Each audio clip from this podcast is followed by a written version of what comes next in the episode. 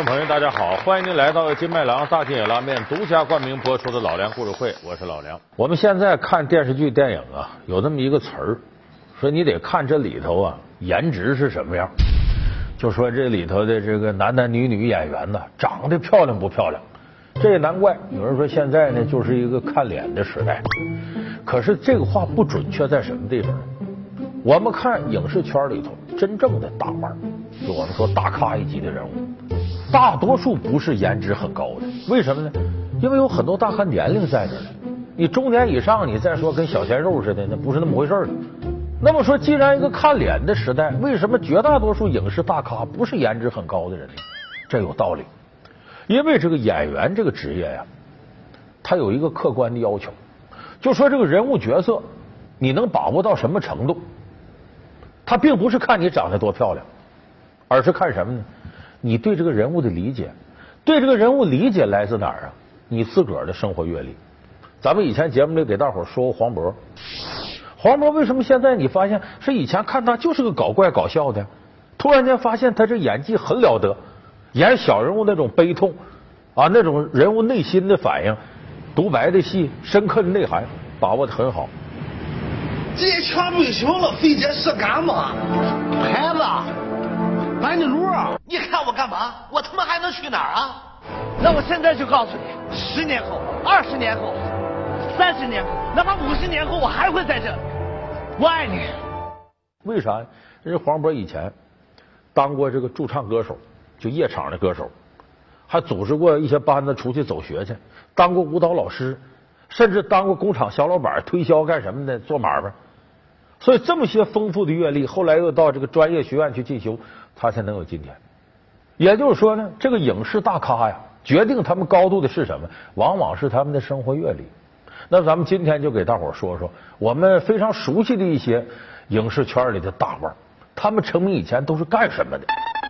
你可能会发现一个规律：他形成他独特的表演技巧和方式，独特的气质内涵，往往和他以前干过的这些事儿，他的阅历有直接关系。影视多面手史泰龙成名靠算卦，个性酷影帝吴镇宇竟曾出过家，演艺界劳模刘德华也干过理发，诡异的陪考定律又是怎么回事？老梁故事会大咖之成名前的样子。咱们先从这个国外说起啊，很多朋友愿意看动作片你看前不久看的《敢死队》啊，一二三。说敢死队一二三谁组织的呢？史泰龙牵头，哎，组织施瓦辛格呀、李连杰呀这些动作戏的大明星。这个史泰龙演戏，咱很多朋友看过，有看过他第一滴血，有看过他洛奇等等等等，就感觉史泰龙呢，你从外形看一脱衣服，肌肉男，一身漂亮的肌肉，那个表情呢，永远是那副啥我都不在乎，明知山有虎，偏向虎山行，敢玩命不怕死。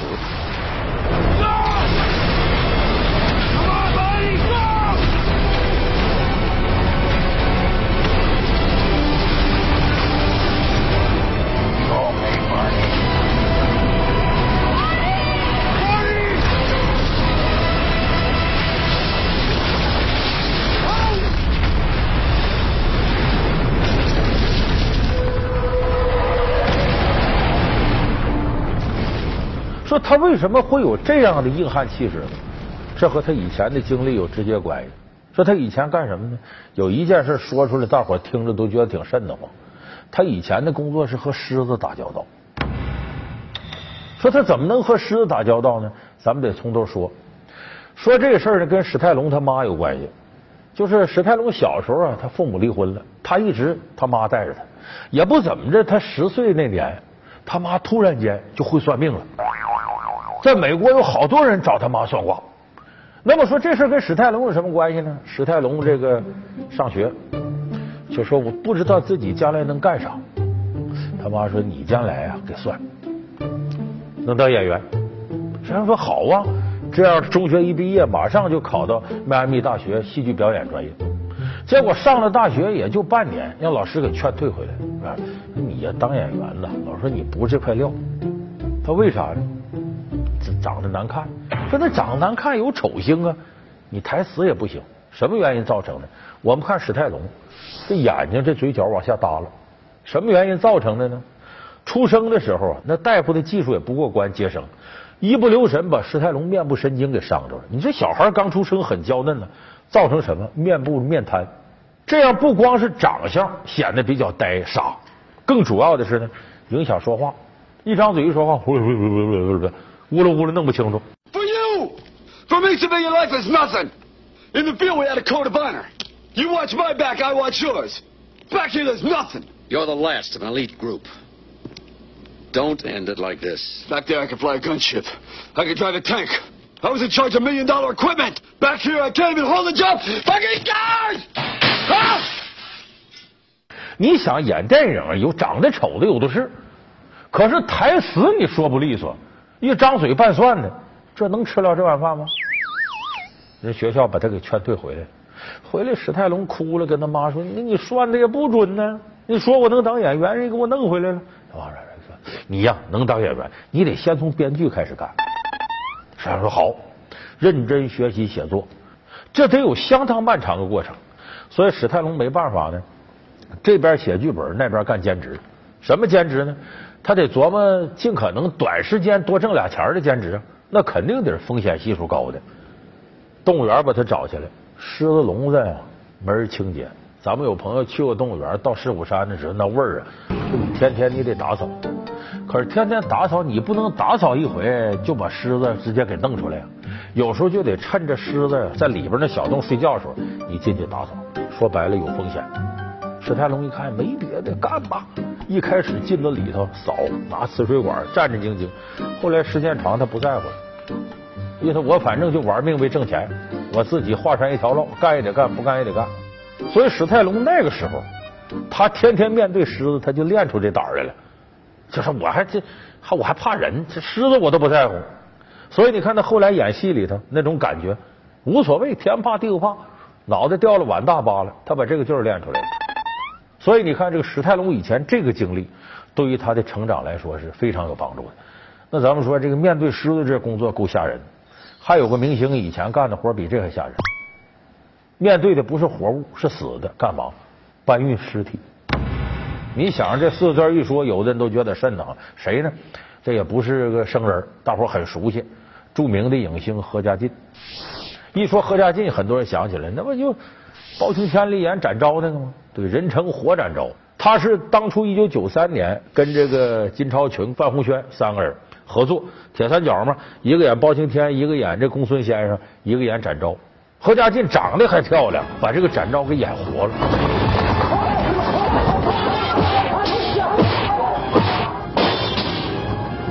抢救少女，扣押标识，一个都不要放过。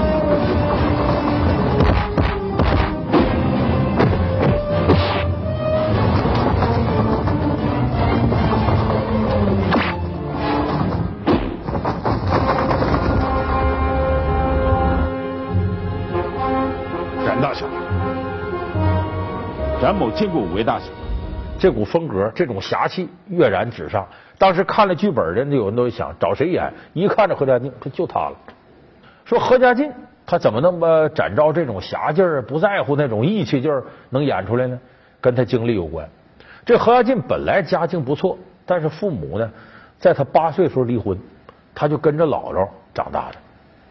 当时呢，他姥姥家境也可以，把他送去到英国的一个贵族学校。可正准备自己有发展的时候呢，他姥姥过世了。他姥姥一死，没人供他了。他这学校上学还得念呢，所以在英国没办法了，干什么呢？白天打工，往这个冰柜里头运雪糕；晚上打工什么呢？往冰柜里头运尸体，就太平间，那得扛着尸体出来。他也是为了快点挣钱，但是就这种情况挣的钱不够他在英国贵族学校啊学费。后来没办法退学了，退学回到香港呢，当时就想着说我不行当演员吧。他怎么当上演员有意思了？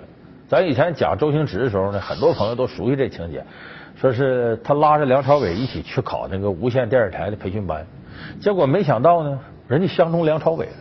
这是在演艺圈有名的陪考定律，你陪谁去，他考不上，你容易上去。何家劲也是陪朋友参加亚视的那个考试的，结果他被相中了。然后进了亚视呢，都是跑龙套，也没火。八八年以后呢，签约华视，华视让他去拍包青天演展昭，一下子火这么响。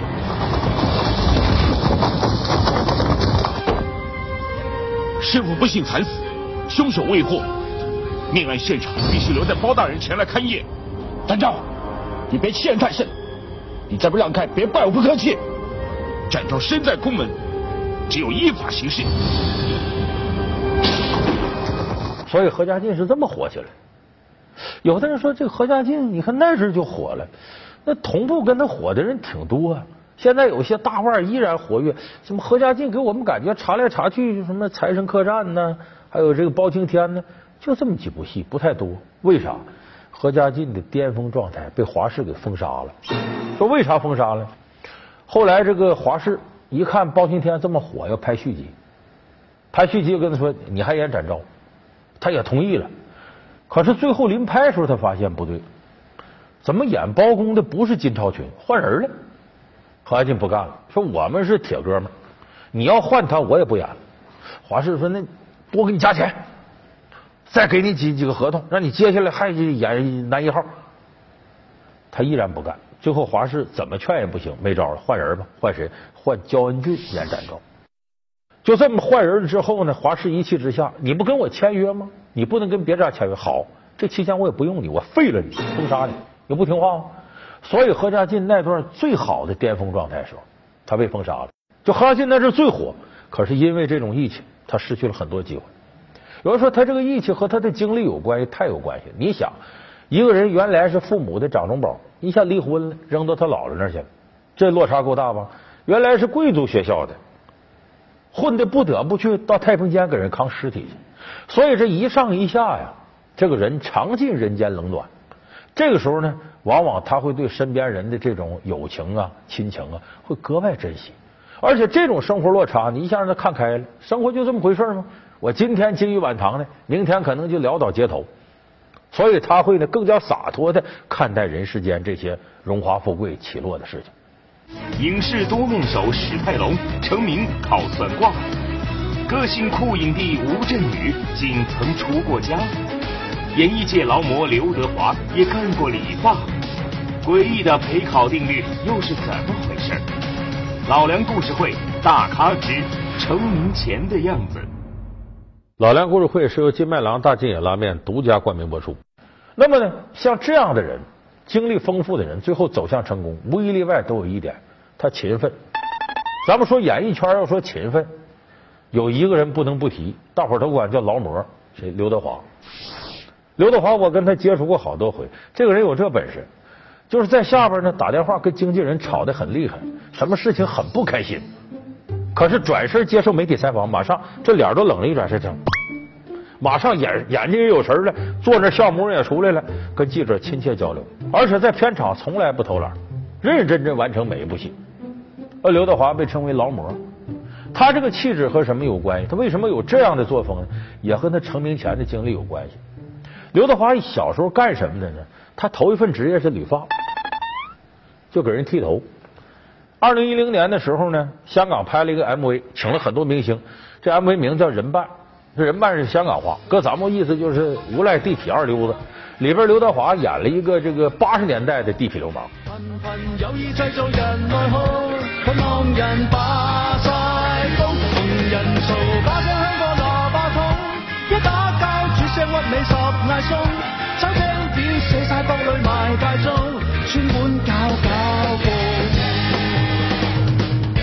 那是烫着爆炸头，那头发谁烫？他自个儿给自个儿烫。就当年八十年代刘德华理发手艺很潮的。现在咱们看什么洗剪吹小工啥，那就当年刘德华的形象。他学了理发，后来考上无线培训班了。他形成个习惯，兜里揣着剪刀，说打架不是打架，在这个片场里溜达，见着哪个前辈呀，也不用说前辈，就岁数差不多都是。一看头发长了，我给你理发好不好？那有的人熟悉，来吧，一看手艺不错，他这等于是免费给人理发。当时他伺候过谁？什么曾志伟啊、谭咏麟啊、林子祥啊。他都给理过发，服务态度好到什么程度呢？头天片场收工，跟曾志伟说：“我看你头发长，我给你理发。”曾志伟不行，我今天太累了，明天吧。说那行，明天理发。曾志伟说：“可以，可以。”刚走几步不行，我明天早上有一个重要活动，我得去。刘德华，你几点了？我我七点半就从家门出，不要紧。七点半前我在你家里肯定给你捋好了，我登门服务。第二天天不亮四五点钟就到曾志伟家了，给曾志伟拾掇利利索索的，出了门。所以他这个服务态度好到顶点了。你想这样，他人缘能不好吗？就基本上你像什么周润发，当时那些大哥级的，一提刘德华，这小伙子不错。所以后来一有机会，说咱们这个片子缺个角，给谁呢？很多人一想，就理发那小伙子，长得挺帅的，哎，那人才好呢。所以刘德华才有了第一部片子《投奔怒海》。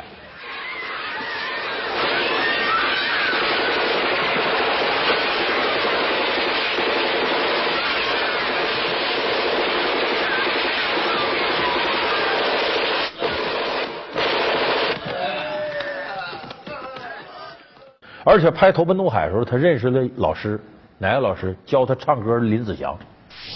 林子祥，我们知道头发也这样，后来都刘德华给理的。林子祥说：“这小伙挺勤奋的，没事绑个吉他在练唱歌。”他一听，哎呦我的妈，唱的太难听了！所有人听刘德华唱歌都觉得难听，唯独林子祥说：“说你呀能唱出来，但你得下功夫。说我来教你。”林子祥那是香港那时候第一流的歌星，林子祥教刘德华。后来刘德华就本着这个精神，我是唱不过你，但我还唱不死你吧？一首接一首的录，最后今天刘德华也终于成了一二线之间的歌星了。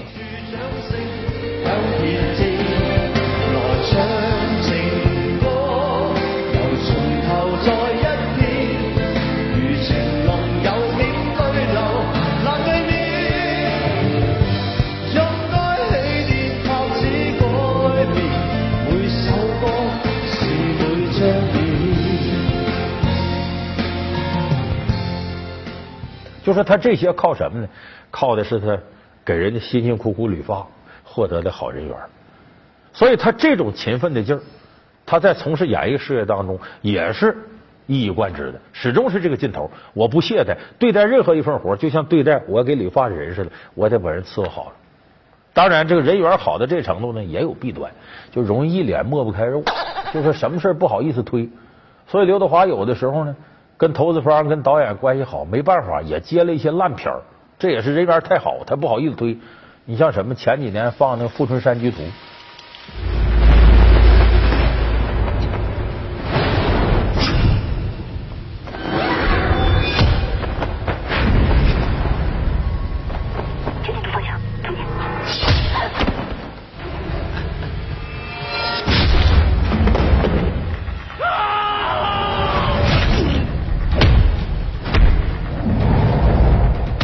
就是典型的烂片。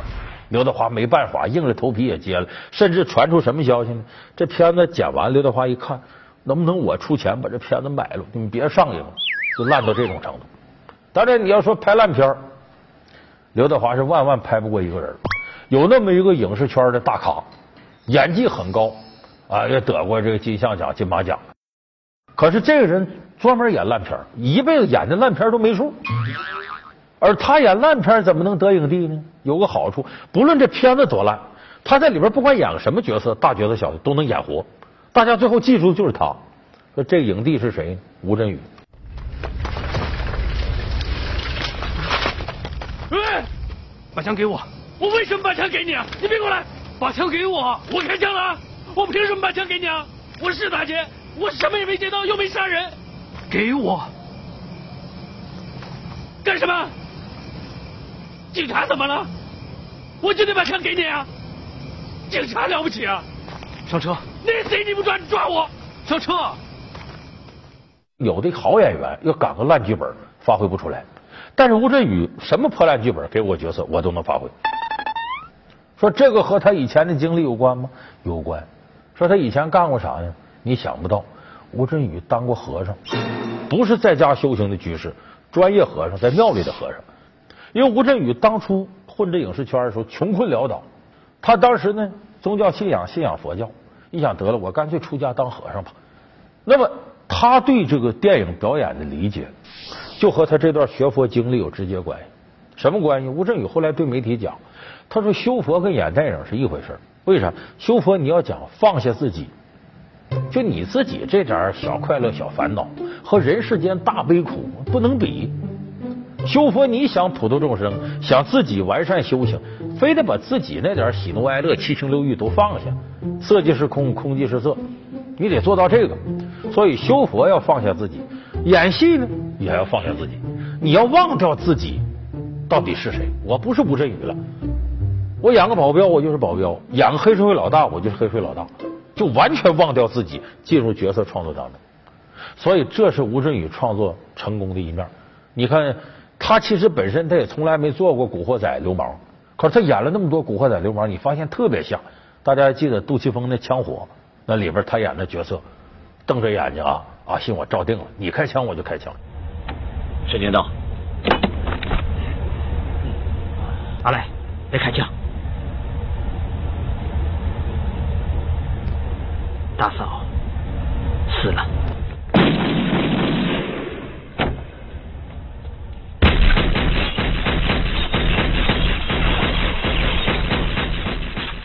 那个角色非常漂亮，凭那个角色他得了金像奖最佳配角。就说吴镇宇这些年演了这么多的烂片，就是什么样角色给我，他都能以一种淡然处之的态度我接过来，接过来我就好好琢磨进入这角色。你片子烂不烂，对手戏硬不硬，跟我没关系。这其实就是一种宗教修行超然世外的一种超脱态度。他正是有这样专心致志的方式，他才能成为现在的一代影帝。这像我们经常说，说是佛学修禅呢，禅宗，禅是什么意思？禅其实就是集中一切精力做好一件事。所以我们今天给大伙说这几位呢，像史泰龙啊、何家劲的、刘德华呀、吴镇宇啊，其实不过是演员当中的沧海一粟。但是这些人之所以能成为大腕大咖，无一例外都有刚才我说这规律：当年的生活阅历。你看现在说这个影视圈里头长得漂亮的男男女女太多了，啊，这个好看那好看。可你发现这样的演员经常靠八卦丑闻炒作自己，今天有明天没有，没几天没了。凡是大浪淘沙留下来这些影视大咖，有几个人靠脸蛋吃饭？起码他成为大咖的时候，他不是靠那脸蛋。那么这个说明什么呢？影视圈这个行当啊，看似没有门槛，其实门槛很高。这个门槛啊，分在门里门外。演员是什么呢？到山底下就是大门，太近了，推开门我就进去了。可进里一看，这门槛老高了，你再想往上走，就是那台阶一层一层的，不那么容易上去。所以刘德华有句话呀，说的非常好。刘德华说：“你们都说我是劳模，为什么呢？因为不是劳模的人早被演艺圈给淘汰了。”这话说的非常对。影帝曾志伟居然给女明星当过替身。小型范伟，霸气宛成，原来是造型不对。大佬张国立拍戏出名是为了守护娇妻。从小龙套变成大咖，他们经历过哪些坎坷？老梁故事会，大咖之转行当明星。老梁故事会是由金麦郎大金野拉面独家冠名播出。我们下期节目再见。